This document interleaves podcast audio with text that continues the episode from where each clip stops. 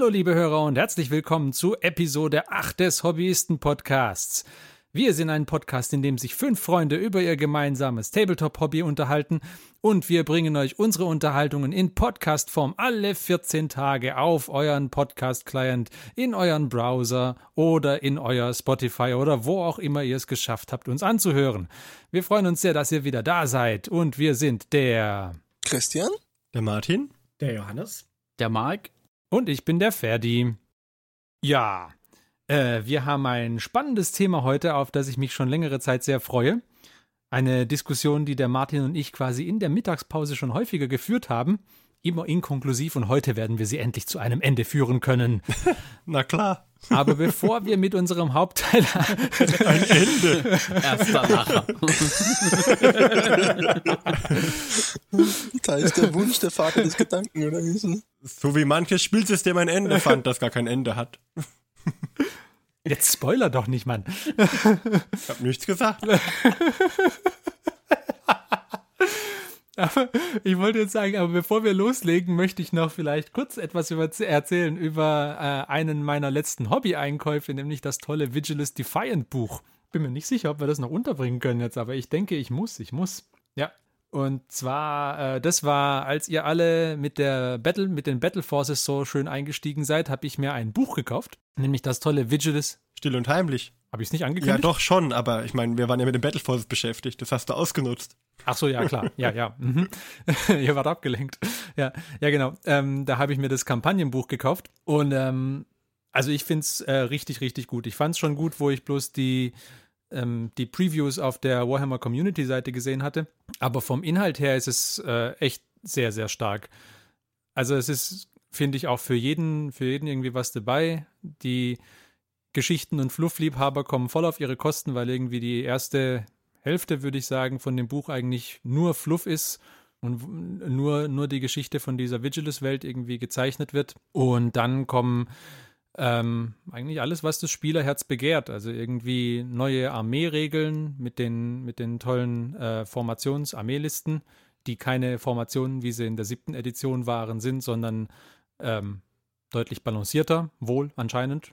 Ich weiß es nicht, ich habe keine siebte Edition gespielt, aber da war das mit den Formationen wohl doof, habe ich mir sagen lassen. Ähm, genau, außerdem gibt es tolle neue Missionen, sowohl narrative als auch offene, als auch ähm, Matched-Play-Missionen, plus neue Regeln für Manius Kalgar und Harken Worldclaimer und äh, ja, ich glaube, das war's.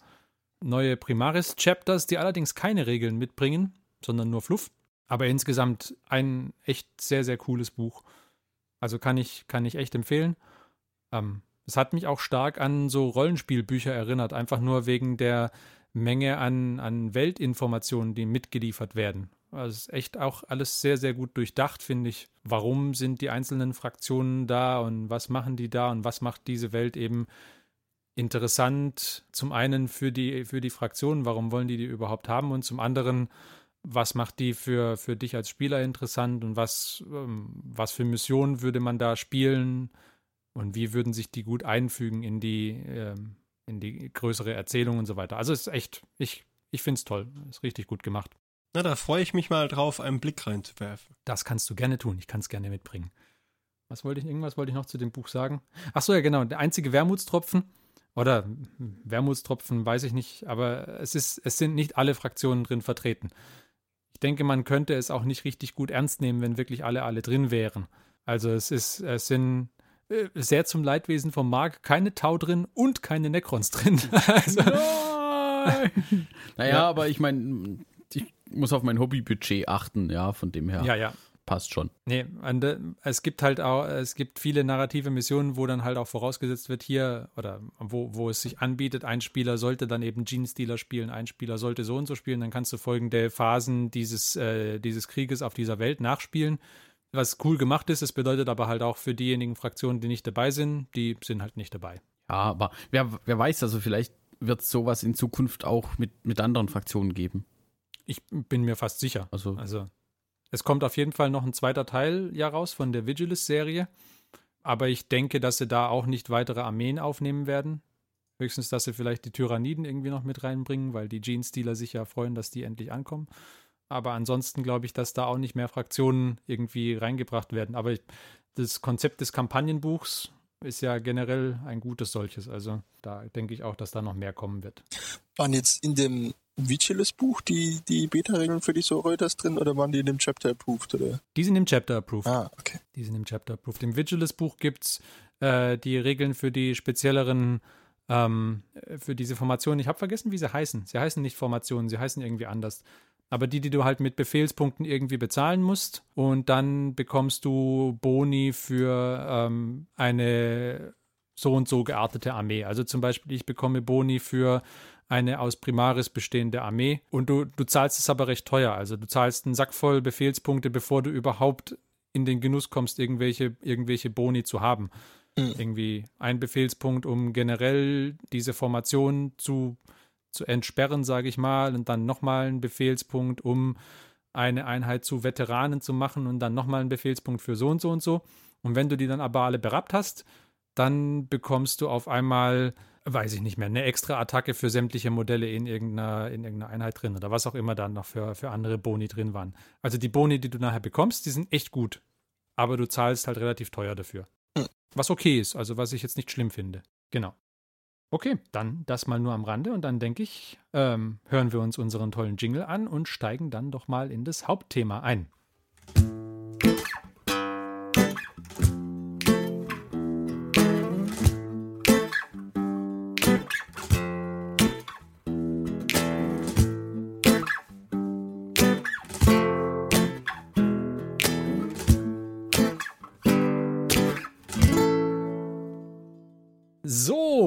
Sind wir also wieder. Und ähm, unser heutiges Hauptthema äh, soll sein, ich habe es betitelt, die Age of Sigma-Tragödie. Tatsächlich möchten wir uns gerne ein bisschen damit beschäftigen, wie ähm, Games Workshop äh, von Warhammer Fantasy zu Age of Sigma über, übergegangen ist und was wir daran gut oder schlecht finden und was uns an dem Spielsystem reizt oder nicht reizt. Die Diskussionen, die wir da geführt haben, waren manchmal ein wenig emotionaler als sonst. Deswegen habe ich vorher gesagt, dass, die, dass es äh, eine emotionale Diskussion sein könnte, die wir heute endlich zum Ende führen. Wenn sie denn ein Ende haben kann, ich meine, wie langweilig wäre das, wenn irgendwann eine von beiden Seiten gewinnt und man gar keinen Konflikt mehr hätte, um den es sich zu spielen lohnen würde. Das ist richtig, das ist richtig. genau. Ähm, lass uns vielleicht erstmal ein bisschen kurz darauf eingeben, äh, eingehen, was, äh, was genau Warhammer Fantasy war und ähm, wie, wie dann genau zu Age of Sigma übergegangen wurde. Was war Warhammer Fantasy? Das, da erzählen vielleicht am besten der Martin und der Christian was dazu. Ja, also Warhammer Fantasy war ähm, sozusagen ein, ein Massensystem, bei dem man große Armeen, große Fantasy-Armeen ähm, ähm, aufs Spielfeld gebracht hat. Und es war vor allen Dingen ein Rank-and-File-System. Das heißt, man hat halt ähm, Regimenter gespielt, die hatten eine Front und die hatten eine bestimmte Anzahl von Gliedern, das heißt, sie waren in Reihen gestaffelt, die Modelle. Die waren eine bestimmte Anzahl von Modellen breit und eine bestimmte Anzahl von Modellen tief.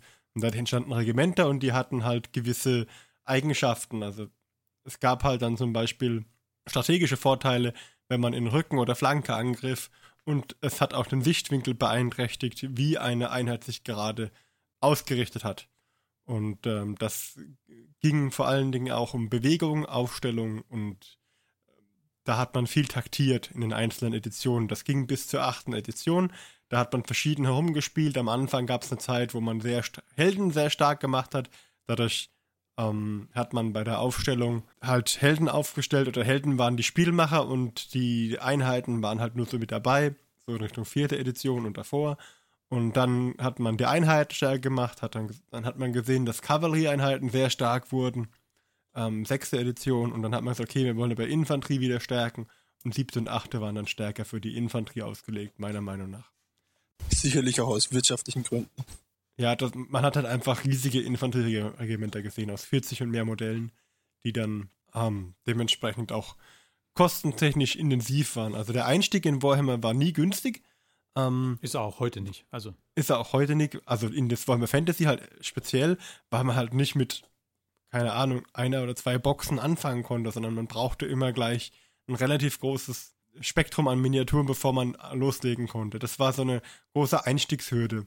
die, die jeden Warhammer Fantasy Spieler erstmal getroffen hat. Es gab zwar auch die Skirmisher-Systeme wie Mordheim, aber die waren einfach nicht dasselbe.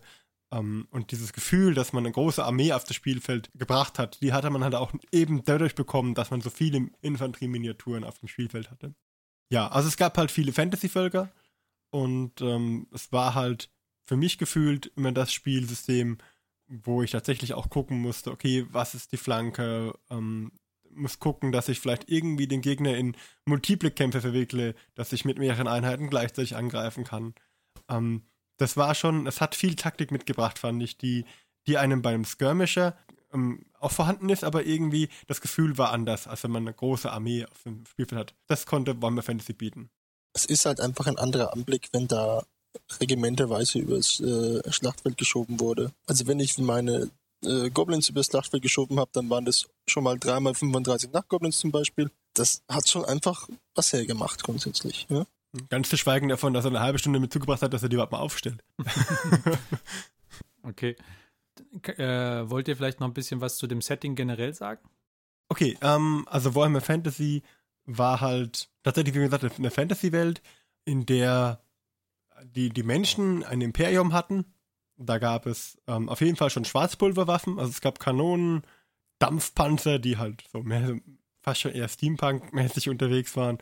Ähm, aber es gab auch Bogenschützen und äh, Musketenschützen.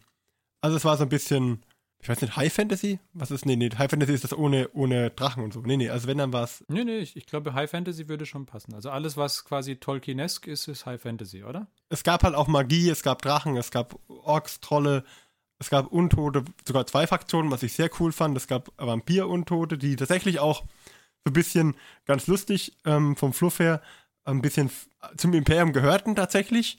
Also das waren mal irgendwie Adlige, die halt sich dem Imperium angeschlossen haben und dem Imperium auch noch in, in Reihen jedenfalls treu ergeben sind, weil sie praktisch unter dem Radar mitgehen, bis sich wieder irgendwann mal die Untoten erheben gegen die Lebenden, aber dann werden sie wieder bekämpft, aber sie gehören teilweise noch zum Reich des, der Menschen dazu. Dann gab es ein, äh, eine Insel für die Elfen, für die Hochelfen, ähm, die auch einen Abspaltungskrieg hatten. Dadurch entstanden dann die Dunkelelfen und es gab Waldelfen, die ähm, und es gab dann ein Reich, das äh, Schusswaffen ablehnte und auf Ritter setzte. Das waren die Bretonen, Bretonier. Ähm, es gab halt viele verschiedene Fraktionen. Es gab Oger in den Bergen. Das, das Wichtigste daran, finde ich, war, es gab aber auch eine bestehende Geschichte. Ja, es gab eine Zeitlinie, die sagte, da war dieser Krieg, hier war jener Krieg da war, ist das passiert und hier ist dort passiert und deswegen ist es heute so. Hm? Es war alles ein bisschen miteinander verwoben. Also zum Beispiel äh, gibt es die Echsenmenschen in den, in den Dschungeln und die Echsenmenschen sind Überbleibsel einer alten Gott, der einer alten Rasse von, keine Ahnung, Göttern, Außerirdischen und äh, das war eine Dienerrasse. So, also die, die Echsenmenschen. Und ähm, die, die Slan-Magier, die auch Diener von diesen Alten waren, bei den Echsenmenschen, die sind besonders magiebegabte Wesen und die haben dann ähm, ein, ein Wegsystem erschaffen, durch das man durch diese alte Welt reisen konnte. Und die, die Hochelfen nutzen dieses und die Elfen nutzen dieses Wegsystem teilweise heute noch. Und äh, auch die Stabilisierung der Welt ähm, geschieht auf Kosten eben jener Menschen, die sich, äh, jener Wesen, die sich da opfern. Damit man das Tor, das im Norden gibt es ein Tor des Chaos, also ein Auge des Chaos, das sich geöffnet hat. Und aus diesem nördlichen Tor strömen die ganze Zeit Chaoshorden und Chaosdämonen auf diese Welt und korrumpieren sie. Und im Endeffekt befindet sich diese ganze Welt im stetigen Kampf gegen diese Chaos-Invasion, die da aus dem Norden kommt. Ja, das ist, da gibt es jede Menge Bücher und Geschichten drumherum. Das würde jetzt wahrscheinlich zu weit gehen. Aber ich finde es ganz gut, dass gerade diese Geschichten ineinander verwoben sind. Also wenn man jetzt zum Beispiel überlegt, da gibt es einen Zwisch zwischen Elfen und Zwerge. Könnte man sagen, okay, die mögen sich nicht. Fertig. Aber damit gesagt, ja, aber der Zwisch entstand deshalb, weil äh, die Zwergen überfallen worden sind. Eine Zwergenkarawane wurde überfallen. Und aber von Dunkelelfen und die Dunkelelfen, äh, die Dunkelelfen taten so, als wären sie Hochelfen und dadurch dachten die Zwerge, ähm, naja, die Hochelfen haben uns überfallen. Und die wollten sich aber nicht entschuldigen. Also die arroganten Elfen haben sich nicht entschuldigt. Äh, tja, dann kam es zum Krieg. Ne? Ist klar. Ähm, also haben die Dunkelelfen für den Krieg gesorgt zwischen Hochelfen und Zwergen. und die Zwerge tragen das eben bis heute nach. Also, das sind halt so Geschichten, wo halt dann drei Rassen miteinander verwoben werden. Und ähm, aus Sicht der Zwerge waren es halt die Elfen. Ist egal, ob es das Dunkel oder, oder Hochelfen sind. Also fand ich ganz gut. Okay. Gut. Jetzt vielleicht ein paar Rahmendaten von mir. Ähm, Achtung, jetzt kommt wieder gefährliches Halbwissen. Ähm, wenn ich mich nicht täusche, dann war es so, dass ähm, Warhammer Fantasy von Games Workshop das erste Spiel war, das sie irgendwie größer rausgebracht haben. Und ähm, es, es ist, glaube ich, älter als 40k und 40k kam später. Korrekt. Und Warhammer Fantasy lief eigentlich ganz gut, aber irgendwann lief dann 40k deutlich, deutlich besser, wenn ich es richtig weiß. Und Warhammer Fantasy hatte dann das Problem, äh, ihr habt ja vorher schon angesprochen, die Einstiegshürde war nicht, war nicht klein, also man musste eine hohe Einstiegshürde nehmen. Ja. Und ähm, Warhammer 40k und auch Warhammer 30k, was irgendwann zwischendurch auch noch rauskam, ähm, hatten scheinbar eine deutlich kleinere Einstiegshürde oder das Setting fanden mehr Leute cool oder was auch immer. Auf jeden Fall haben sie sich deutlich besser verkauft als äh, Warhammer Fantasy. Und ähm, ob jetzt nur das zum Ende der achten Edition oder ob, ob nur das zur Einstellung von Warhammer Fantasy geführt hat oder ob noch andere Aspekte irgendwie ähm, beteiligt waren, weiß ich nicht. Ich, ich nehme an, dass der finanzielle Aspekt ganz bestimmt groß dazu beigetragen hat. Aber vielleicht auch, dass man gesagt hat, wir, wir brauchen ein, ein System, mit dem wir wieder leichter Leute dazu bekommen können.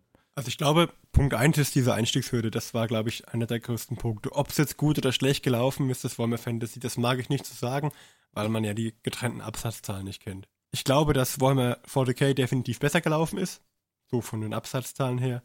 Ähm, einfach jetzt mal so mein Bauchgefühl, würde ich sagen, so was man so auch draußen gesehen hat, was gekauft wurde, da ist das 40k oder wenn man jetzt zum Beispiel in die Turnierszene schaut, was wurde in der sechsten, siebten, achten Edition 40k gespielt, was wurde Fantasy gespielt, es gab definitiv auch jede Menge 40k Turniere. Ob es jetzt mehr waren als Fantasy-Turniere, weiß ich nicht, aber es war schon sehr stark. Und ich denke, das war der Hauptgrund, dass man halt gesagt, okay, gesagt hat, okay, das ist 40k, das läuft sehr gut.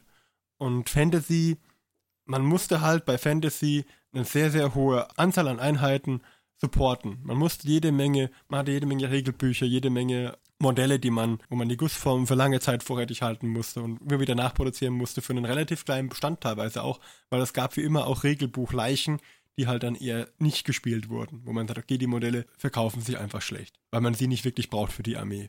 Weil halt jede Armee auch tatsächlich eine große Auswahl an Kerneinheiten hat. Du brauchst nämlich immer Kern, Elite und seltene Einheiten. Also der Kerneinheit, die du immer brauchst, Elite, die erlauben dir eine gewisse Elite mitzunehmen und dann kannst du einen ganz, ganz kleinen Satz von seltenen Einheiten. Und für jede dieser drei Gruppierungen brauchst du natürlich Auswahlmöglichkeiten. Das reicht nicht, wenn du nur eine Auswahl hattest. Sie hatten immer mehrere Auswahlen. Das heißt, du musst für jede Armee, weil ich glaube bei 13 Armeen, musst du dann jede Menge Modelle ähm, vorrätig halten. Also quasi wie das gleiche, was du ja bei 40k oder bei, bei anderen, egal welchen Systemen eigentlich jetzt auch tun musst, aber halt für eine dezimierende Spielerschaft einfach. Genau, und dann haben sie angefangen, das zu verschlanken. Das war das Erste, dass sie das verschlankt haben. Dass sie haben dann gesagt, okay, Protonen, ähm, es gab erst dann lange Zeit, auch mit den Regelbüchern kommen wir gleich nochmal drauf, aber sie haben halt die Modellreihe auf jeden Fall verschlankt. Es gibt viele Modelle, die es gar nicht mehr gibt. Siehe Protonen, siehe Camry. Ach, Camry wurden schon eingestellt, bevor äh, Age of Sigma kam? Ich glaube, das war so im, im Wechsel drin. Ich habe das jetzt nicht, ob das jetzt da kurz davor oder kurz danach war, das weiß ich nicht mehr, aber mhm. ich denke, das war halt einfach, die, der Wechsel an sich war eine ähm, Aktion, die man gemacht hat. Diese Verschlankung der, der Linien war auch eine Aktion, die man gemacht hat, um eben nicht mehr so viel vorrätig halten zu müssen. Ja, und die Art und Weise, wie dieser Wechsel gemacht wurde, war eben auch, man hat äh, eine große Kampagne quasi zum Abschluss der achten Edition gemacht. Ich weiß nicht mehr, wie sie hieß. Die Endtimes. Und am Ende dieser Kampagne hat das Chaos gewonnen, also die Chaos-Horden, äh, die durch dieses Auge des Terrors die ganze Zeit eingeströmt sind auf die Welt, äh, haben gewonnen. Die Welt wurde zerstört. Und damit war die achte Edition und die Warhammer Fantasy Welt quasi äh, beendet. Ist das richtig? Ja, das ist soweit mein Stand auch, ja. Okay. Das, das Problem war halt, was heißt das Problem? Sie haben das halt so gemacht, sie haben gesagt, okay, es wird jetzt keine Warhammer Fantasy 9. Edition mehr geben, sondern es gibt halt jetzt ein neues Spielsystem. Und das wäre ja erstmal prinzipiell in Ordnung gewesen da, da hätte sich jetzt auch noch keiner drüber, glaube ich, furchtbar aufgeregt. Mein Problem ist halt immer, das ist nicht das erste Mal, dass sie das machen, dass sie ihre Armeen umwerfen, dass sie sie neu strukturieren. Das heißt, mein typisches Problem, also ich habe eine, eine Chaos-Armee gehabt für die sechste Edition Warhammer Fantasy. Die bestand aus Kerneinheiten, Chaos-Rittern und Elite-Einheiten Dämonen, weil in der sechsten Edition waren Chaos-Dämonen Elite und menschliche sterbliche Einheiten waren die Kerneinheiten. Dann kommt die siebte Edition, die Dinger werden aufgetrennt und sind zwei völlig separate Armeen. Dann hast du Chaos-Armee und du hast Dämonenarmeen und die Chaos-Kavallerie ist plötzlich nur die Elite von dieser Chaos-Armee. Das heißt, du müsstest dir erst neue Chaoskrieger zu Fuß kaufen oder Barbaren, ähm, damit sie eine spielbare Armee wird. Du hast praktisch die Armeen, die ich hatte, aufgeteilt in zwei und beide entwertet, weil sie für mich beide nicht mehr spielbar waren. okay. Und genau dasselbe Spielsystem hat man, also, also genau so eine Änderung hat man eben da auch durchgezogen, dass man sagt, okay, es gibt jetzt andere Armeen. Die heißen jetzt alle anders und sind nicht mehr in der Form, wie wir sie kennen, eventuell spielbar. Das war der erste Schock. Man musste erstmal gucken, okay, was kann ich denn noch spielen? Mhm. Was gibt's denn noch? Ja, und dann haben die Spieler angefangen, sich die Karten anzuschauen von der allerersten Version und das, was dann als Spielsystem verkündet wurde, waren halt nur vier Seiten. Und jetzt kamen dann die Warhammer Fantasy-Spieler, die ein taktisches Vorgehen gewohnt waren, die gesagt haben, okay, ich muss auf meine Front und äh, meine äh, Flanken achten. Ich muss gucken, dass ich dem Gegner zahlenmäßig überlegen bin oder ich kann ihn moralisch sprechen. Ähm, es gab verschiedene Optionen, auf die man achten musste. Sehr viele Optionen, auf die man, die man im Hinterkopf halten, behalten musste. Und dann kam dieses auf vier, vier Seiten verschlankte System, das einem taktisch nicht mehr so viele Möglichkeiten bot. Hm, und dann ist, haben sich. Aber das also ist. Jetzt noch nicht, wir reden nicht über die zweite Version, die ist besser. Nein, nein, nein, ich, ich, ich möchte auch noch gar nicht über die zweite Version reden. Ähm, dies, ich, ich finde, das ist ein Irrglaube, dass dir ein vierseitiges Regelwerk äh, keine taktischen Möglichkeiten bietet. Das ist richtig. Okay, aber dieses vierseitige Regelwerk, das holt's nicht. und ähm, was mich dann, der Abschluss war dann, dass man diese Karten rausgebracht hat äh, für die einzelnen Modelle und dann so Regeln drin standen, wie die halt ähm, nicht auf dem Spielfeld stattfanden. Also laufe um das Spielbrett und rufe den Namen des Gottes oder sowas. Äh, knie dich nieder oder sorgt, wenn der Gegenspieler niederkniet, um es den Schuh zu binden, hat er gewonnen, weil niemand kniet vor, keine Ahnung. Ähm, solche, solche Spaßregeln, die halt einfach kindisch waren. Ja, die waren ein bisschen debil. Hm? Das kam einfach nicht gut an. Und ich persönlich konnte mit dem auch nichts anfangen. Aber für mich war dann klar, dass es halt andere ähm, Ausweichsysteme gab. Es haben sich ja dann auch relativ schnell ähm, alternative Spielsysteme gebildet. Ähm, ich sag nur, ähm, wie heißt das? Ninth Fantasy oder so ähnlich? Ninth Age. Uh, Ninth Age, genau und ähm, Kings of War eben als ähm, Rank and File weniger, aber halt als Massensystem, wo man große Armeen aufstellen kann. Und dann ist man halt dahin ausgewichen. Also für mich war das jetzt nicht so, oh mein Gott, ähm, das Spielsystem ist weg, das ist Quatsch, weil das Spielsystem ist ja noch da. Was mich gestört hat, ist, dass es keinen neuen, dass die Geschichte nicht mehr weiter erzählt wird. Also diese Geschichte, diese Geschichte, die wir jetzt hier hatten, die wird nicht mehr weiter erzählt. Also die Geschichten von Malos Darkblade, von ähm, Felix und Gottrek. Ja, oder von ähm, dem Tankwohl, dem grauen Propheten mit seinem geliebten Rattenoger Knochenbrecher, den dritten. Ähm, diese Sachen werden einfach nicht mehr. Oder Malakaimer Kaison mit der uh, Unzerstörbar und der Unsinkbar, wie sie alle hießen. Seine tollen Konstruktionen.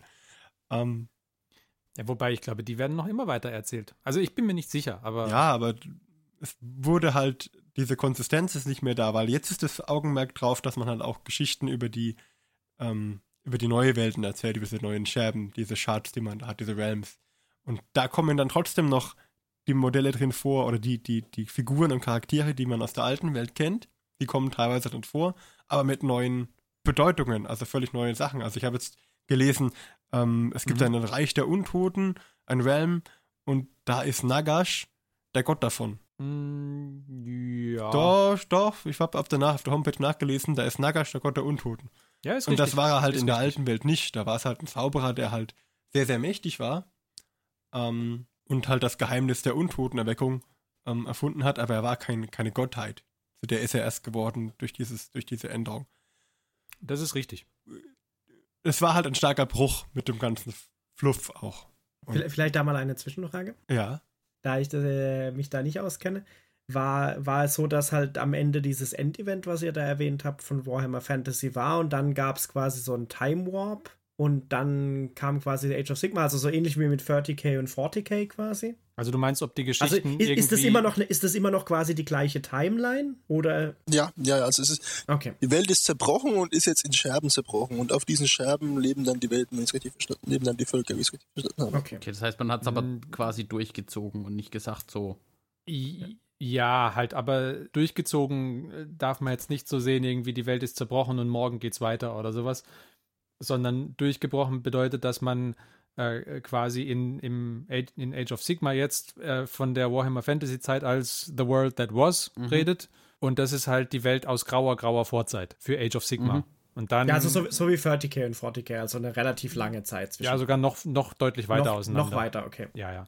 Also genug Zeit, damit sich quasi eine komplett neue Geschichte bilden konnte, dass sich ein komplett neues Pantheon bilden Mhm. kann, in dem manche ähm, Figuren aus der alten Welt irgendwie halt mit drin sind, wie zum Beispiel Nagash oder ähm, Morafi. genau, aber dann auch neue Welten, äh, neue, neue Gottheiten.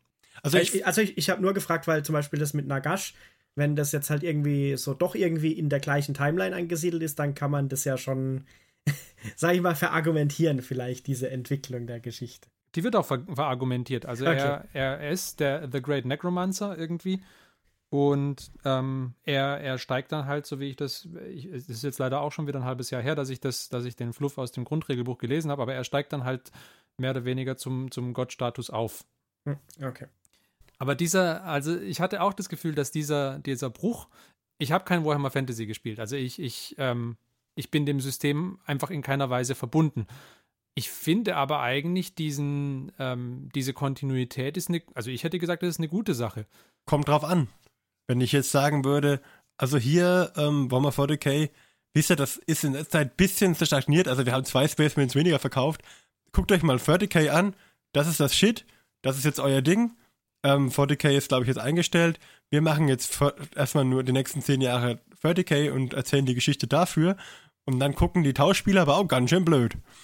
Ähm, also ich glaube, Wenn, wenn Armeen eingestellt werden, ist es natürlich immer blöd. Also das, da brauchen wir auch nicht drüber reden, dass es uncool ist, wenn Armeen eingestellt werden. Wenn jetzt die Space Marines eingestellt würden oder sowas, dann fände ich das auch scheiße. in einem jugendfreien Podcast sowas zu sagen. Bloß, Sind wir jugendfrei? Bis vor zwei Minuten waren wir es, glaube ich. Ist egal. ah, okay. Ähm, ähm, was hatte ich gesagt? Genau, wenn, wenn Space Marines eingestellt äh, würden, wäre blöd. Die, die, die, anderen, äh, die anderen Punkte, an denen, an denen man sich stört, ähm, ich weiß nicht, also dass, dass der Fluff eine Kontinuität aufweist, finde ich eigentlich jetzt nicht schlecht.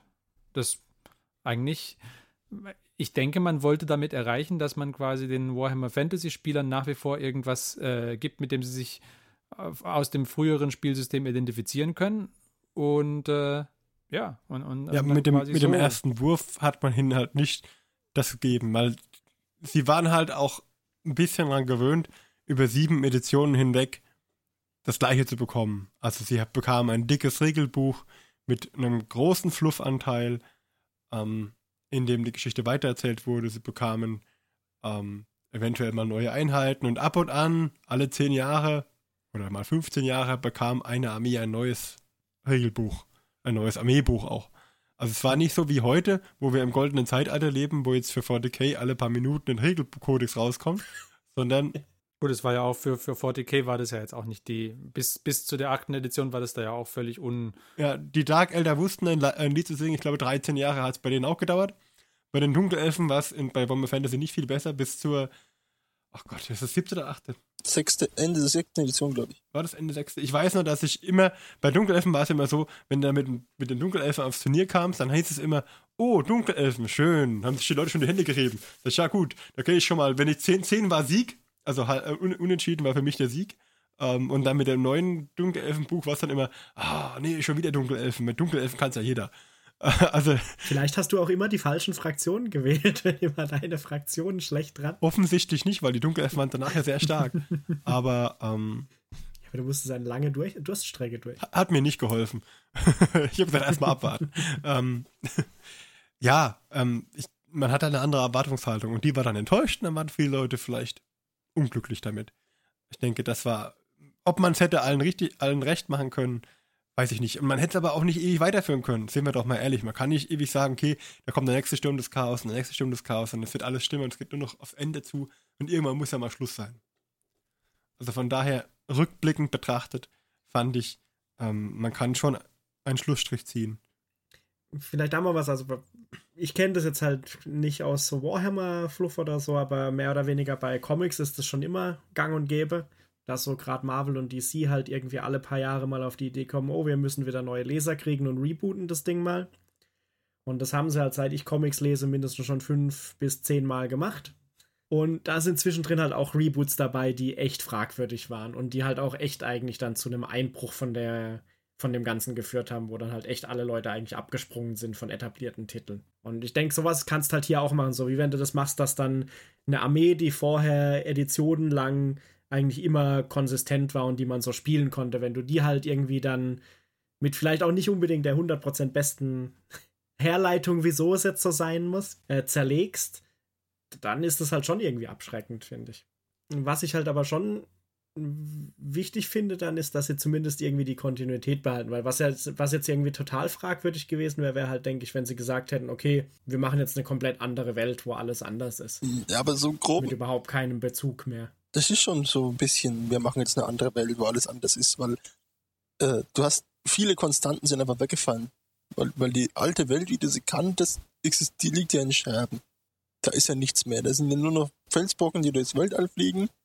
Und da wurde auch bunt gemischt. Hä?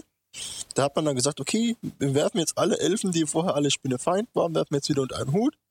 Die machen jetzt alle wieder äh, Friede, Freude, Eierkuchen. Und äh, dann packt man noch die, äh, keine Ahnung, äh, die Fraktion hier mit rein und das da mit rein und dann ist gut. Hm? Und äh, du hattest halt keinen kein Bezugspunkt mehr. Vorher hattest du, ähm, konntest du sagen, okay, das ist Nullen, das ist von da bis da. Wie soll ich es jetzt weiter beschreiben? Nullen ist so lang, wie der Artilleriezug lang ist. genau. Hm? Ähm, äh, nee, also das, das Mixen der Fraktionen war das eine, dass wir den neu orientiert haben. Aber ich denke nicht, dass das jetzt die Leute verärgert hat. Also dass, dass, dass das der Hauptgrund war. Ich glaube eher, dass man das Spielsystem, das man ihnen vorgesetzt hat, ähm, war nicht ansprechend für die, sag ich mal, eher ältere, älteren Fantasy-Spieler. Es war sicherlich wesentlich, wesentlich einfacher für alle, die den Einstieg schaffen wollten. Also wenn jetzt jemand neu einsteigen wollte, hier nimmst du fünf Modelle, stell die auf den Tisch, ist egal, was für eine Fraktion die haben, ist egal, wie die zusammengehören, ist egal, was die für Punktekosten haben. Stell sie auf den Tisch, könnt ihr loslegen, verständige dich mit dem Gegner drauf, wenn beide nicken, ist alles gut. Ähm, das gab es halt vorher nicht, da war das streng, strenger reglementiert. Da war dann, dann drin, diese Kerneinheiten, diese Elite, diese seltenen, du brauchst das und es sind so und so viele Punkte ähm, festgelegt. Ähm, das, was die Turnierspieler so gerne mochten, dass man halt so viele Regeln hat, die ähm, das ungefähr, also ungefähr, also gebalanced war das nie, meiner Meinung nach, ähm, ein, die, ein ungefähres Gefühl dafür erlaubten, was ein, was ein faires Matchup wäre oder nicht. Ähm, nicht umsonst hatten alle Turniere auch nochmal ähm, spezielle Regelsysteme, die dann ähm, nochmal Beschränkungen zusätzlich eingeführt haben, normalerweise, die dafür verhinderten, dass die übelsten Kombinationen raus waren. Aber ich denke, dass man halt einfach mit dem Spielsystem am Anfang enttäuscht war. Was ich gut fand, ist, dass sie nicht aufgegeben haben und dann die zweite Edition rausgebracht haben. Und die soll ja tatsächlich ähm, spielbar sein. Das Problem ist, ich habe sie nicht gespielt. Vor allen Dingen, weil ich dann einfach zu anderen Spielsystemen abgewandert bin und dann zurückzugehen und dann nochmal eins zu machen, das ist praktisch schwieriger. Ähm, ich denke, da braucht man einfach mehr Zeit dafür und man hat einfach Spiele, Spiele dadurch verloren, dass man dieses gefühlt sich nur an Neueinsteiger richtende Spielsystem rausgeworfen hat. Ich glaube, ich, ich müsste dir mal den, den Ideneth Deepkin äh, Codex mitbringen. Der ist Dann, doch schon für die zweite Edition gemacht. Der, der kam noch raus, wo die erste Edition äh, noch, ja, weniger wegen, äh, wegen äh, ob die Regeln jetzt gut sind oder nicht, sondern einfach nur wegen dem, wegen dem Fluff. Wegen, dem, wegen der Hintergrundgeschichte. Weil. Ich habe mich mit dem Fluff dann auch nicht weiter beschäftigt, da muss ich ganz ehrlich. Genau. Und das, also, ich, ich kann nichts über die erste Edition sagen, weil als ich anfangen wollte, Age of Sigma zu spielen, als ich mir das zum ersten Mal überlegt hatte, war es schon ähm, zum einen hat man schon gemerkt, dass es kurz vor der zweiten Edition ist. Also habe ich mir das erste Regelwerk gar nicht mehr eingekauft. Zum anderen war das erste größere Regelwerk, weil es kam dann irgendwann tatsächlich ja ein größeres Grundbuch raus, ähm, sündhaft teuer. Also Ich, ich glaube, das waren 60 Euro oder sowas. Ähm, und das war mir dann doch zu viel dafür, dass ich ein bisschen Fluff lesen möchte. Aber das, ähm, die zweite Edition, also das, äh, die Hintergrundgeschichte, die da, hin, die da drin steht, es ist nicht so, dass die jetzt komplett fragmentiert wäre, weil und, und ähm, dass, dass, die, dass die so, äh, so wenig Tiefgang hätte oder so. Ist, sie ist halt anders als die Warhammer Fantasy Geschichte, wie du sie vorher kanntest. Ich bin mir nicht sicher, die, die Warhammer Fantasy Geschichte hatte für euch, glaube ich, auch so viel Tiefgang, weil ihr sie halt ab der, weiß ich nicht, vierten Edition oder wann habt, ab wann habt ihr sie mitgekriegt? Vierte Edition. Ja. Wenn, wenn man sie halt von so früh mitbekommt bis zum Ende der achten Edition, dann, dann ähm, baut man ja auch ein, ein hohes, äh, so eine hohe, ähm, weiß ich nicht, Datenbank ist das falsche Wort, aber irgendwie ein, ein hohes Maß an, an äh, kleinen Informationen und so Sachen auf, die man halt über die Zeit hinweg gelesen hat. Plus die ganzen Informationen, die irgendwie in Codexes oder äh, mhm. ja, was weiß ich, in, in äh, irgendwelchen, im, im White Dwarf vielleicht oder in Kurzgeschichten oder, oder Büchern oder sonst irgendwo, wenn man das alles zusammennimmt, was ihr halt da an Material irgendwie gesammelt habt über diese Jahre, natürlich hat es dann mehr Tiefgang als ein System, was irgendwie ähm, gerade mal zwei Jahre draußen ist. Aber es ist nicht so, als da, äh, dass, dass da nicht in dem bisschen, was es jetzt für Age of Sigma gibt, ähm, nicht schon einiges drin wäre. Also da ist die, die Geschichte ist schon reichhaltig. Aber die Frage ist doch, warum hat man nicht gesagt, okay, die alte Welt existiert weiter und wir machen ein neues Spielsystem, das die gleichen Sachen bietet, ähm, nur auf Basis der alten Welt. Das hätte ja genauso funktioniert. Ich denke, man wollte absichtlich diesen starken Reboot-Bruch haben. Und ich glaube nicht, dass es genauso gut funktioniert hätte. Also ich, ich glaube, das prinzipielle Problem ist, wenn du Reboots machst in einer Welt, die existiert, dann ist die Gefahr noch größer, dass halt diese, dass die Sache komplett schief geht und dass du dann ständig rebooten musst, bis du was hast, was vielleicht einer Mehrheit von den Leuten gefällt. Ja, also nicht unbedingt ein Reboot, aber ein Spielsystem neu aufzulegen und das parallel zu platzieren. Das macht man ja bei den ganzen Nischensystemen auch. Sei es Kill Team, Necromunda, Mordheim. Die haben alle existiert nebenher zu den eigentlichen Geschichten. Waren andere Spielsysteme auch. Ähm, ja, aber würde das für so ein, also ich hätte jetzt gesagt, so irgendwie Warhammer Fantasy war halt so das Hauptsystem mehr oder weniger. So Necromunda und so, also zumindest für mich gefühlt ist halt eher so ein Nebensystem. Oder so eine, so eine Nische nebendran, neben dem Hauptdings. Und wenn, ob du jetzt halt wirklich ein zweites Hauptsystem in der gleichen Welt etablieren willst oder so, weiß ich halt auch nicht, ob das eine gute Idee ist, weil dann splittest du halt im potenziell, weil dann gibt es die, die halt aus welchen Gründen auch immer bei dem alten bleiben. Und du hast nebendran noch ein neues System, was halt, was ich nicht weiß, ob das langfristig halt dann die bessere Entscheidung gewesen wäre. Weil ich meine, und, und du bist halt dann auch, dann halt auch, wenn du die gleiche Welt hast, bist du halt auch storymäßig eingeschränkt. Weil eigentlich darfst du in, der, in dem neuen Spielsystem keine Geschichte anders erzählen, wie sie halt in der in der existierenden Geschichte ist. Ich meine, das ist ja das, das Ganze, was bei, bei Star Wars ja auch war, als Disney Star Wars gekauft hat, mehr oder weniger. Wo sie gesagt haben, Extended Universe gibt's halt nicht mehr. Und Extended Universe war halt aber das, was eigentlich was halt jahrelang, weil sich niemand so richtig um Star Wars gekümmert hat, halt die 99,8% aller Geschichten waren, mehr oder weniger. Und da hast halt das Problem, weil sie etablieren jetzt neue Geschichten eigentlich im gleichen Universum. Und dann kannst du halt so einen Trick machen wie bei, wie irgendwie Zeitsprung oder so, ist halt die gleiche Welt, aber irgendwie alternative Realität oder so. Aber das ist halt immer, also das finde ich noch geforster, wie wenn man probiert halt irgendwie wenigstens einen Bruch zu machen und dann weiterzukommen. Und so die Variante, die sie jetzt gewählt haben, dass sie, dass sie einen mehr oder weniger einen Zeitsprung eigentlich machen und ähm, dann den alten Spielern Kontinuität bieten, indem sie halt immer mal wieder ähm, Referenzen auf irgendwelche Charaktere, die es in der alten Welt schon gab, einbinden die finde ich eigentlich nicht so schlecht. Für den, für den neuen Spieler ist es prinzipiell egal und wenn er Bock hat, sich da genauer drüber zu informieren, dann kann er das vielleicht tun. Und für jemanden aus der alten Welt ist es ähm, irgendwie was Bekanntes, was er an, an zu dem er irgendwie selbst was zu erzählen weiß. Eigentlich finde ich diese Variante ziemlich gut. Also, hm. also den Vorteil, den ich so als Außenstehender sehe, ist halt, dass potenziell Kanon bleibt halt bei der Variante immer noch Kanon mehr oder weniger. Ja. Weil es ist jetzt keine, keine retroaktive Kontinuität, keine Ahnung, ob das der richtige deutsche Begriff ist, da sie halt alles von Warhammer Fantasy neu definiert haben als Basisgeschichte von Age of Sigma. sondern die Geschichte existiert ja schon und wurde quasi weitererzählt, mehr oder weniger. Genau, die, die, die Geschichte der alten Welt wurde ja auch zu einem Ende gebracht. Ein abruptes vielleicht, aber ja. sie haben sie halt zu einem Ende gebracht. Also so, so wie, wie es sich für mich ein bisschen anhört, ist halt eher, dass halt vielleicht die Art und Weise der, des Übergangs halt vielleicht extrem schlecht ge, gemanagt wurde. Ich glaube Also hätte man, wenn hätte man AOS Version 1, das große Regelbuch, schon zum Start gehabt, hätte man vielen die Möglichkeit gegeben, einfach umzusteigen. Nur mit diesen vier Seiten, null Punkte, stell auf, was du möchtest, Handbuch. Ich will nicht Regelbuch sagen, ich nenne es Handbuch. Da hat man die Leute halt nicht abfangen können. Da hat man nicht gesagt, oh, da bleibe ich dabei, das nehme ich jetzt. Ähm, das hat gar nichts von dem Gefühl mehr auf dem Spielfeld vermittelt, was, was man vorher hatte. Vom Fluff mal abgesehen. Mit dem Fluff, dass das nicht ewig weitergehen kann, da komme ich klar. Das war gar nicht so mein Problem. Aber für mich war halt das, ähm, dann hätte eigentlich, was ich erwartet hätte, wäre gewesen, dass wenn die, dass die Fantasy-Spieler gesagt hätten, ja, okay, spielen wir halt achte weiter. Und das haben sie aber auch nicht gemacht, was mir nicht ganz klar ist. Weil eigentlich hätte ich erwartet, dass, man kann ja auf äh, tabletopturniere.de immer die Turniere sehen, dass dann einfach wie bisher die achte Edition weitergespielt wird. Stattdessen wurden die immer weniger, bis sie dann sozusagen ganz verschwunden sind.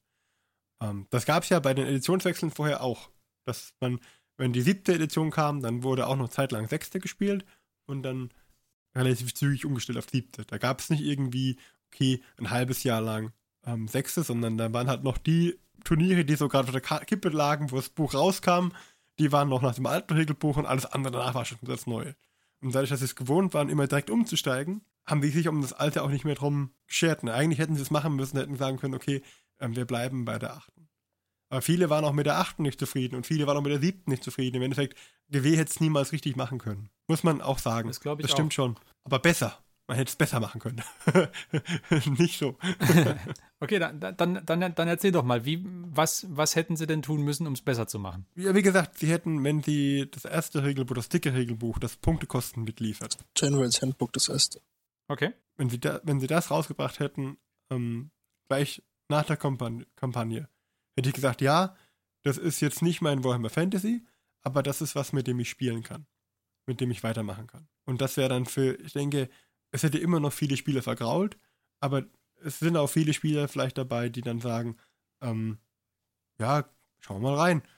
Ähm, ich persönlich bin jetzt zum Beispiel auch jemand, der sagt, ich würde jetzt auch Age of Sigma mit dir mal spielen, die aktuelle Version. Nicht umsonst habe ich die Modelle eingepackt.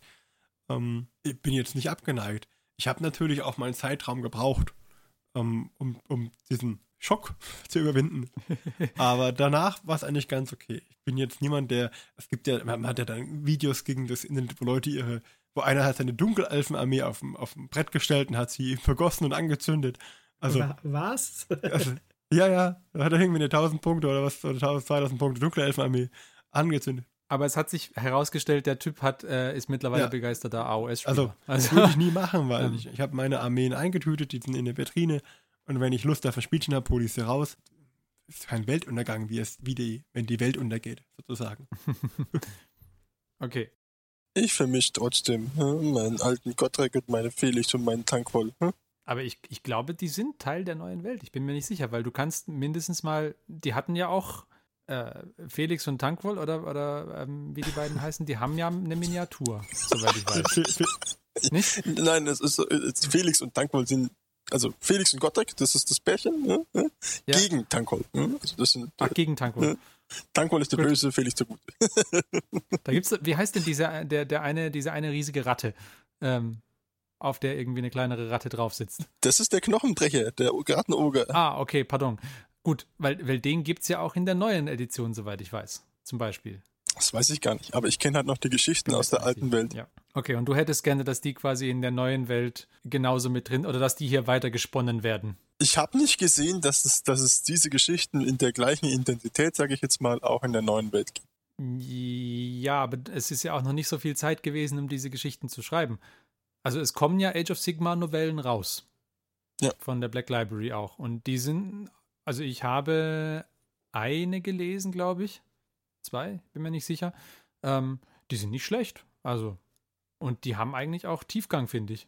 Ich denke, was man machen muss, ist, man muss auch mal spielen. Man muss es mal ausprobieren. Wir können jetzt in der Theorie drüber reden, aber ich, ich habe es nicht gespielt. Und ich glaube, hier im Podcast hat es noch keiner gespielt.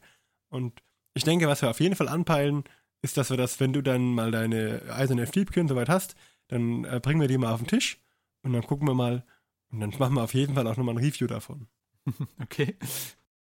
Ich hab's halt schon gesehen. Ich habe halt die Spiele nach dem äh, vier, vier Seiten Beipackzettel gesehen. Ich habe Spiele gesehen nach General's Handbook Version 1 und, und auch zwei Spiele nach General's Handbook 2. Hat mich jetzt nur vom Zusehen nicht umgehauen. Okay, warum? Mm, Also die nach dem Handbuch, das war ein ziemliches Häufchen Klopperei. Ne? Da ist nicht viel passiert. Das fanden auch die Spieler, die das gespielt haben, auch extrem langweilig. Ähm, die Spiele nach dem General's Handbook mh, sind da zumindest schon besser, orientieren sich meiner Meinung nach auch sehr stark an der äh, 40k 8. Edition. Ja, finde ich auch. Das sah jetzt aber auch vom zum Zusehen her nicht nach dem nach dem großen taktischen Wurf aus, ne? weil die sind auch nur geradeaus straight forward äh, in, in die gegnerischen Einheiten reingekeilt und dann äh, wer dann am Ende stand war okay. Ne? Ja, kommt ja immer drauf an, wer spielt, ne? Na, natürlich kommt es drauf an, es kommt drauf an, auf die Armee, es kommt drauf an, wer spielt. hä? Ich sage ja nur von den zwei Spielen, die ich gesehen habe, hat es mich nicht überzeugt. Okay. Aber man müsste es halt wahrscheinlich, wie gesagt, selber mal spielen, um sich da ein endgültiges Urteil zu bilden. Also ich, ich glaube, wenn, wenn man die Frage aufbringen würde, was müsste man tun, damit äh, Christian und ich wieder Fans von Age of Sigma werden, also jetzt nur mal so als dezenter Hinweis, falls wir Hörer von, von äh, haben, die bei Games Workshop arbeiten, das ist der Zettel, der unter der Tür durchkommt, der Holzbalken, Camry wieder auflegen. Wir verzeihen alles, aber die Camry-Modelle abschaffen, Bretonen wieder auflegen, diese schicken Bretonen-Modelle, ja. Ich will wieder meine äh, Grabwächter haben. Und ich will auch wieder meine Gralsritter haben. Und dann heißt alles verziehen. Ja. Das ist alles weg. Wir hä? können vergeben. Das ist, wie, das ist wie so ein großes Pflaster, was man drüber klebt. Ja? Ja, also ein, ein großes Camry-förmiges Pflaster. Ich will auch nur eine von beiden. Entscheidet euch, welche ihr nachhaben wollt. Eine von beiden langt. Okay. Äh, Marc, du warst sehr, sehr still. Hast du auch eine Meinung dazu? Ja, tatsächlich bin ich äh, an der Stelle eher so äh, stiller Genießer. Ah, okay. Also auch bei den äh, bereits angesprochenen Mittagspausen, mh, nennen wir es mal Unterhaltung, da freue ich mich da tatsächlich sehr. Also ich bin nicht so in der Materie drin, als dass ich mich da jetzt großartig, also ob ich da großartig äh, mitmischen könnte, aber es macht einfach Spaß zuzuhören, sich die eine ne, ne, ne große Tüte Popcorn dazu. Ja. Ergötzt du dich an meinem Leiden? Ja. Nein, nein, nein, nein. Tatsächlich ähm, äh, finde ich einfach nur interessant, was halt so die Gefühle dahinter sind. Und, und ich kann tatsächlich auch beide Seiten nachvollziehen. Also ich bin auch der Meinung, dass man halt, wenn man so einen Bruch machen möchte, wie man ihn ja offensichtlich machen wollte, dann sollte man den halt schon, wie es der Johannes gesagt hat, so machen, dass man halt quasi die, die Teile der, de, des alten Fluffs irgendwie in graue Vorzeit rückt. Also entweder man macht halt einen, einen richtigen Bruch oder man lässt es bleiben und versucht es irgendwie halt weiterzuführen. Aber was anderes bleibt einem da, glaube ich, auch nicht übrig. Was mich auch ein bisschen gestört hat, was, wobei ich die Modelle jetzt aber auch ganz okay finde, im Nachhinein sind diese Sigmariten, die, die, die namensgebenden Sigma-Soldaten. Man hat sie dann ja auch Sigmarines getauft. Weil Space Marines liefen ja schon immer super. Es ist, glaube ich, das beste Produkt, das GW seit Urzeiten fährt, absatzmäßig. Und dann haben sie sich wohl gedacht, jetzt brauchen wir sowas unbedingt für Fantasy auch. Hm? Also was könnten wir jetzt machen? Ich habe die Idee, Space Marines im Fantasy. Hm? Und wir nennen sie äh, äh, diese Sigma-Jungs. Hm? Die Sigma-Jungs. Das ist doch ein magischer Name. Der Schlachtruf lautet Sigma Boys Aufi. Damit komme ich einfach nicht, nicht so hundertprozentig klar. Das passte nicht in das, das passt einfach nicht in das Universum, das ich hatte. Und das passt auch nicht. Ich finde auch zum Beispiel die Karadron Overlords, finde ich extrem schicke Modelle. Keine Frage. Ja, Bloß, super. bloß passen sie größtenteils halt nicht so richtig in das Universum von, von, Na, in das Neue passen sie bestimmt rein, aber ins Alte halt. von meinem alten, von der alten Welt. Ja, da kann ich einen langen Bart des schägen, solche, solche Modelle. Die haben ja nicht mehr richtige Bärte. Was sollen das für Zwerge sein?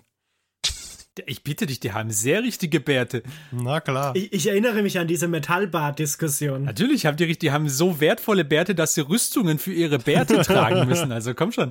Also bitte, wenn der Zwergenbart sich nicht selber schützen kann, dann hat er die Bezeichnung Zwergenbart auch nicht verdient. Um auf die Sigmariten zurückzukommen, man weiß ja durchaus, dass Makrage, also Hüsch wird ja auch in Makrage verteidigt, von daher ist das ganz regel, regel ist alles ganz normal. Nee, also tatsächlich erscheinen die nicht von ungefähr sehr ähnlich zu den Space Marines zu sein. Ich glaube, da hat er gestern schon recht, die wollten halt so eine ikonische Figur erzeugen, wie bei den Space Marines. Und also für mich fand ich die ähm, mit sehr, sehr gemischten Gefühlen betrachtet, ganz einfach, weil mir das Modell sehr, sehr gut gefallen hat bis auf eine winzige Kleinigkeit, das war dieser unsägliche Helm. Ja, der ist nicht so schick, finde ich auch. Diese unglaublich furchtbaren Helme, die die hatten. Später, in den späteren Editionen kamen welche mit, mit, mit, äh, ohne Helm, die fand ich gut. Aber die mit Helm, die waren ja so furchtbar. Aber für einen erfahrenen äh, Kitbasher wie dich ist das ja kein Ding. Ja, nur, dass ich ja kein Age of Sigma wegen, also ich hätte die jetzt nicht, die hätte ich mir jetzt nicht geholt, um damit anzufangen. Weil, ähm, ich hätte mich da erstmal in den Fluff einlesen müssen, hätte gucken müssen, was gibt es denn da für Farbschemas und so, was gibt es da für, was ist deren Hintergrund überhaupt? Und mich hatten sie halt schon mit dem ersten vier Seiten Handbuch verloren. Und dann habe ich ja nicht mehr drauf geguckt. Ähm, jetzt im Nachhinein, ich habe mal zum Beispiel, dann hat man, äh, auf dem Brückenkopf gab habe ich einen, einen Beitrag gesehen, da hat einer die Sigmarines gebaut im Stile von Warcraft. Der Dark Over war das. Ja, also das war dann sehr schick und dann, wenn man mal positive Beispiele gesehen hat, dann, dann, dann ändert sich auch die Meinung mit der Zeit. Manchmal muss man Sachen zwei, dreimal anschauen, bevor man sie gut findet. Wir sind ja alle nicht vorurteilsfrei. Und da zähle ich mich als alter Fan des Spielers halt dazu, dass ich sage, okay, ich bin ja nicht vorurteilsfrei an die erste Edition ran. Aber ich glaube, ich spreche jetzt auch nicht alle Schuld mir zu, wenn ich sage, dass dieses Vier-Seiten-Handbuch für die meisten nicht befriedigend war. Und ähm, so war das. Und dass die Zwerge, die neuen Zwerge nicht mein Fall sind, das ist halt so ich mir gefallen, für mich muss ein Zwerg halt ein klassischer Zwerg sein, der halt auch mal einen Bierhumpen und eine Pfeife dabei hat und nicht irgendwie in einem Korsett aus Steampunk-Sachen steckt. Ja gut, ich meine, es gibt ja noch die anderen. Also es ja. gibt ja mehrere Zwergentypen in, in, in Age of Sigma. Die Fire Slayers haben klassische lange Bärte und große Äxte. Ja, aber da frage ich dich jetzt, gibt es neben den Fire Slayers noch die tatsächlichen Slayer? Den ikonischen Slayer? Nein, ich weiß ja nicht, was ein ikonischer Slayer ist, aber äh, nein. Und gibt es die normalen Zwerge noch? Ich dachte, es gibt nur die Karatrons. Nein, nein, es gibt Fire Slayers und es gibt Caradron Overlords. Nein, aber die normalen Zwerge. Slayer, und wir reden auch nicht von den Karatrons, sondern von den die normalen Zwerge, die gibt es nicht mehr. Die sind jetzt eine Untergruppe von irgendwas. Das hm? ist doch furchtbar. Ja, keine Ahnung. Ich kenne sie ja nicht. Das ist ja das Problem. Wie kannst du etwas vermissen, was du nie gekannt hast? Man hat dir etwas genommen. Du müsstest eine Leere in deinem Herz füllen, weil man dir die Zwerge vorenthält. Ja, ich finde ja die Caradon Overlords super. Ich überlege ja die ganze Zeit, ob ich von denen noch irgendwann was anfangen ja. möchte. Merkt man, warum ich gerne zuhöre? der Slayer. Der Slayer ist ein in Ungnade gefallenes Zwerg. Und der aus, aus Schande, ja, ist der verstoßen, sag ich jetzt mal, der schneidet sich alle Haare ab, meistens bis auf einen, einen sichelförmigen Kamm meistens, mhm. und zieht dann meist nur mit einem Lendenschutz oder komplett nackt, geht auch, äh, aus, um möglichst, äh, möglichst ruhmreich zu sterben. Ja, also, das klingt ziemlich genau nach den Fire Slayers, zumindest wie du sie optisch beschrieben hast. Am besten gegen einen Dämon oder gegen einen Drachen oder gegen Trolle. Ja, und also das klingt haargenau nach den Fire Slayers. Und die Fire Slayer Modelle sind aber furchtbar. ja, ich finde auch, die gefallen mir auch überhaupt nicht. Und die alten Slayer waren halt von diese, von, waren in der, waren in der alten Welt halt sehr präsent, sage ich jetzt mal, weil immer wieder mal irgendwo aufgetaucht sind. Eben, weil Gottrek eben auch ein Slayer-Zwerg war einer der berühmtesten und unzählige große Monster erschlagen hat, auf der Suche nach seinem Tod. Den er ja dann in, der, in dem Ende der alten Welt gefunden hat. Was für ein unwürdiges Wahrscheinlich Ende. Lebt er heute noch. ja, das Problem mit Gotrek war ja auch, wenn man jetzt mal von Gotrek und Felix diese Geschichten hat, da gab es ja irgendwie neue Bücher und jedes Mal mussten sie ja irgendwas finden, dass er noch größer ist, dass er erschlagen kann. Er musste ja immer noch einen größeren finden. Jetzt hat er schon einen großen Blutdürster erschlagen, jetzt müssen sie, was können er jetzt als nächstes erschlagen? Korn selbst, man weiß es nicht. Also, ähm, da muss man auch da war so eine Spirale war halt da, die in Warhammer Fantasy. Die, die, die, konnte ja nicht ewig nach oben gehen. Ja, das gab, es gab Snorri, den, den Slayer, der sich äh, Nägel in den Kopf getrieben hatte und der dadurch aber einen leichten Schaden hatte. Hm? Snorri Nasenbeißer. Ja. Snorri Nasenbeißer. Und dann, wenn, wenn, wenn die Feinde sehen, dann, dann stürmen die auf die zu. Und dann sagt er, es gibt den berühmten Ausspruch von Gottrek, schau Snorri, Trolle. Hm? Wo sie sich freuen, dass sie Trolle finden. Hm? Das gab es auch als Sonderregel für die Slayer, richtig? Ja. Da durften die alle vorher, schaust nach die Trolle, da durften sie alle, glaube ich, 6 Zoll waren es, vor, bevor Spielbeginn einmal 6 Zoll alle vorwärts rücken. Noch die Trolle. Also das war, das war cool. Okay. Gut, also vielleicht muss ich mein Versprechen von am, vom Anfang der Folge doch irgendwie wieder zurücknehmen. Ich denke, wir werden die Diskussion doch nicht zum Ende führen Also wir können. können noch viele, viele andere Sonderregeln anführen, die, den, die das einfach so cool gemacht haben. Ich zweifle nicht daran.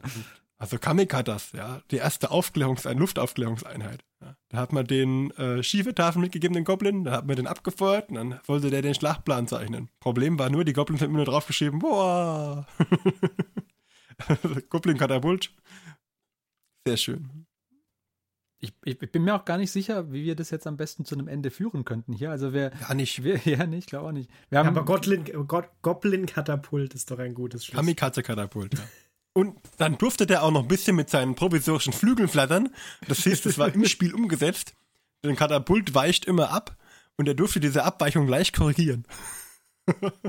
um ein paar Zoll. okay. Weil er kann ja flattern. okay. okay, aber das, das wäre so das Ende. Es ist ein emotionales Thema, haben wir jetzt gemerkt. Und es, äh, die, die Geschichten aus dem Warhammer Fantasy, die einfach quasi zu einem jähen Ende gebracht wurden, fehlen euch einfach, wenn ich das mal so summierend irgendwie äh, sagen darf. Und egal, was für eine Fraktion für Age of Sigma rauskommt oder nicht rauskommt, dieser Teil wird halt nicht zurückgebracht. Das ist nicht, aber er ist ja auch nicht weg. Nee, er ist nicht weg. Ist, die Geschichten sind immer noch da, selbstverständlich, aber sie, sie werden halt nicht weitergesponnen. Ich werde mir sicherlich mal die Age of Sigma Geschichten ansehen. Und vielleicht, man weiß es ja nicht, hören sie zu und bringen Camry zurück. Ich glaube, du bist nicht der Einzige, der gerne Camry wieder haben möchte. Also, Dann, dann ist auch alles vergessen und alles wird wieder gut, so wie früher. ja. Aber in diesem Sinne, ähm, denke ich, hören wir uns einen Jingle an und dann äh, haben wir danach vielleicht noch etwas anderes, über das wir reden möchten.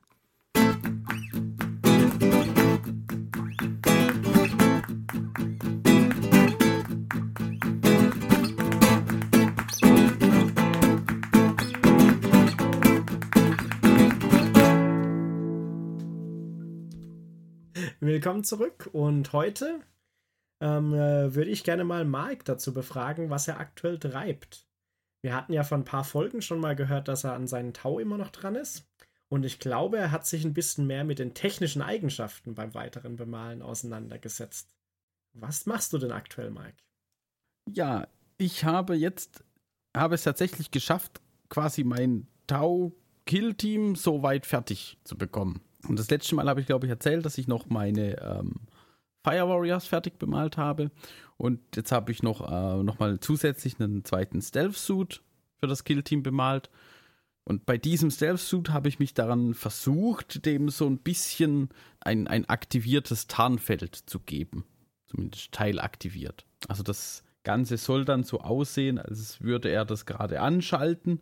Und deswegen hat er quasi so von der Mitte aus nach oben und nach unten bleibt die Miniatur quasi schwarz mit so ein bisschen helleren Kanten und erst ab einer bestimmten Linie, die dann nochmal extra bemalt ist, fängt quasi dann wieder die Farbe an. Das sind dann also die, die Teile der Miniatur, die noch nicht getarnt sind. Und ich finde, es sieht sogar ganz okay aus. Also ich finde es vor allem für deinen ersten Versuch großartig. Also Ich finde es auch richtig stark. Also ich hatte mal ähm, noch spaßeshalber die Bilder in, in so einer anderen Gruppe gepostet und da hat man es dann auch als Tarneffekt erkannt. Also Dann hat es doch seinen Zweck schon erfüllt. die Intention kam offensichtlich noch rüber, deswegen bin ich da äh, ganz zufrieden. Ja. Du hast dir Fremdmeinungen eingeholt? ja, tatsächlich. Warst du mit unseren Meinungen nicht zufrieden? Ich habe bei euch immer Angst, dass, dass, ihr, dass ihr das Weichgespül drüber bringt. Ne? Nee, ich war wirklich zufrieden. Wie gesagt, ich habe ja gesagt, den Blitz, den Blitz hätte ich dünner gemacht. Aber im Prinzip, Ja, es, es sind noch so ein paar Kleinigkeiten. Wobei ich auch zwei, dreimal korrigieren musste, nachdem ich mir hier ähm, nochmal äh, Tipps abgeholt hatte, wie man das am geschicktesten machen kann. Aber also ich also für, für dafür, dass du das ähm, erstens fand ich es cool, dass du es ausprobiert hast. Ähm, und zweitens fand ich dafür, dass äh, dass du so ein, so ein Tarnmuster noch nie irgendwie aus, noch nie anderswo ausprobiert hattest, war das richtig stark. Also kann man überhaupt nichts sagen. Ja, ich, also ich ähm, bemal jetzt gerade noch den, den dritten Stealth-Suit. Da werde ich das nochmal anwenden. Wenn auch in einem bisschen kleineren Maßstab nochmal. nochmal ausprobieren, mal ein bisschen, vielleicht ein bisschen was anders machen und dann mal gucken, wie der wird. Ja, aber das ist, das ist, denke ich, aber auch ganz cool, wenn es nicht bei allen quasi gleich gemacht ist, sondern ein bisschen unterschiedlich. Ja. Weil dann hast du auch so ein bisschen Varianz drin. Ja, macht, macht auch mehr Spaß beim Bemalen. Weil sonst kommt man äh, dann nämlich ganz schnell wieder in die Gefilde, wie wir in der letzten Folge schon besprochen hatten, äh, dass es dann irgendwann doch ein bisschen mühselig und langweilig wird, wenn man das Gleiche macht. Und wenn die Tarnungen erledigt sind, hast du schon eine Idee, was du dann angehen willst? Ja, parallel dazu, immer wenn ich so ein bisschen Zeit habe und gesagt, denke, ja, heute vielleicht mal nicht so malen, arbeite ich dran. Ich habe jetzt meinen, so meinen Ghost Keel, als auch meinen Riptide, die hier noch rumliegen, ähm, zumindest mal so weit magnetisiert, wie ich es gerne hätte. Und werde da, denke ich, dann, wenn, ich's, wenn ich meine Stealth-Suits fertig habe, vielleicht mit denen anfangen. Oder ich mache zuerst meine Crisis Bodyguards noch fertig. Oder noch meine Fire Warriors. Ich weiß es noch nicht genau. Also, ich habe ich, genug. Ich würde mal tun. sagen, in so vier, in so vier, fünf Episoden werden wir dich ja dann wahrscheinlich wieder befragen. Da werden wir ja dann sehen, für welche der drei Optionen du dich entschieden hast. Vielleicht auch bei allem immer so ein bisschen was um Abwechslung reinzubringen. Mal sehen. Das wäre Option 4 in der Tat. Hast du denn auch schon Pläne, wann du gerne mit den Necrons anfangen möchtest? So einen genauen Plan tatsächlich noch nicht, aber ähm, also was ich mir vorgenommen habe, ist, dass ich tatsächlich ähm, gerne die, die 1000 Punkte Tau schon vorher noch voll machen würde. Da, da fehlt tatsächlich auch nicht mehr so wahnsinnig viel, was, was Bauen zumindest angeht. Ähm, die Crisis Suits sind tatsächlich schon relativ weit. Da muss ich mal, also da fehlen halt noch Shades und Highlights und sowas und auf die Bases setzen. Aber die sind zumindest grundiert, sind die schon. Das heißt, da fällt noch nicht, nicht mehr so viel Arbeit an, sage ich mal. Okay. Bei den, bei den Warriors ist es das Gleiche. Und wenn die fertig sind und die Stealth-Suits sind ja so gut wie fertig, dann fehlt quasi nur noch ein Riptide und dann habe ich meine 1000 Punkte auch voll. Fast. Ah, okay. Und dann, also das ist so der Plan, das würde ich tatsächlich schon gerne fertig machen. Und vielleicht, wie gesagt, so ein bisschen äh, zusammenbauen geht auch immer nebenher. Also vielleicht fange ich an, zumindest mal so ein paar Einheiten Necrons schon mal zusammenzubauen, einfach um zu gucken, wie sie aussehen, wie es wirkt. Mhm. Wenn du mal diese ähm, Flayed Ones baust, ja, da kann man bestimmt was kitbashen. Ja, da, da, ich weiß ja, an wen ich mich wenden muss, wenn ich irgendwie äh, Bits brauche um noch irgendwo was zusammen. Ich habe mir nämlich gerade überlegt, wie man die am besten bauen könnte, als du das gesagt hast. Und da ist mir, wenn man zum Beispiel, man könnte ja, man braucht ja irgendwie Modelle, die irgendwie einen Umhang haben und der muss ein bisschen zerfetzt sein, dass das wie diese Haut ist, die sich überwerfen. Und mhm. weißt du, wer Umhänge hat, aber keine Beine? Die Nighthorns. Richtig. Nighthorns? Die und die Nighthorns, sind ja schon untot. Und wenn du jetzt da die Nighthorns machst und da so in diese Umhänge vielleicht irgendwie die Necrons reinmachst, Necron-Köpfe, Necron-Körper, je nachdem, wie der Umhang ist. Oh, ta tatsächlich. Guck sie mal an. Oh. Und warum würdest du dann nicht einfach die, die Flayed Ones nehmen, die es schon gibt? Ja, die sollen wohl, also ich, ich habe mich mal umgeguckt, äh, die bekommt man nur bei GW. Also die sind irgendwie so Webstore-exclusive. Ah, okay. Und es sind äh, Resin-Modelle. Oh. Und es kommt erschwerend hinzu, es sind wohl nicht die besten Resin-Modelle. Denn, Alles klar, ich dachte, die wären in deiner Box auch schon mit dabei, die Flayed Ones. Nee, die, die waren, das sind eben genau die, die man so nicht ohne weiteres bekommt. Die sind relativ teuer, weil GW Exclusive ah. und halt die Qualität, zumindest was ich bisher so gelesen und mitbekommen habe, soll wohl re recht schwach sein. Also man sieht auf in den, in den Foren oder Facebook-Gruppen, wo ich als äh, rein, in die ich als reinschaue, ähm, wird sich immer wieder bitter beklagt darüber, was das doch für ein Käse ist. Also, also ich, ich würde an dieser Stelle nur Martins Gedankengang äh, weiterspinnen. Ähm, die nächste Frage wäre natürlich, und wo bekommt man Nighthorns? In der Age of Sigma 2.0 oh! Grundbox. Und was ist da noch drin?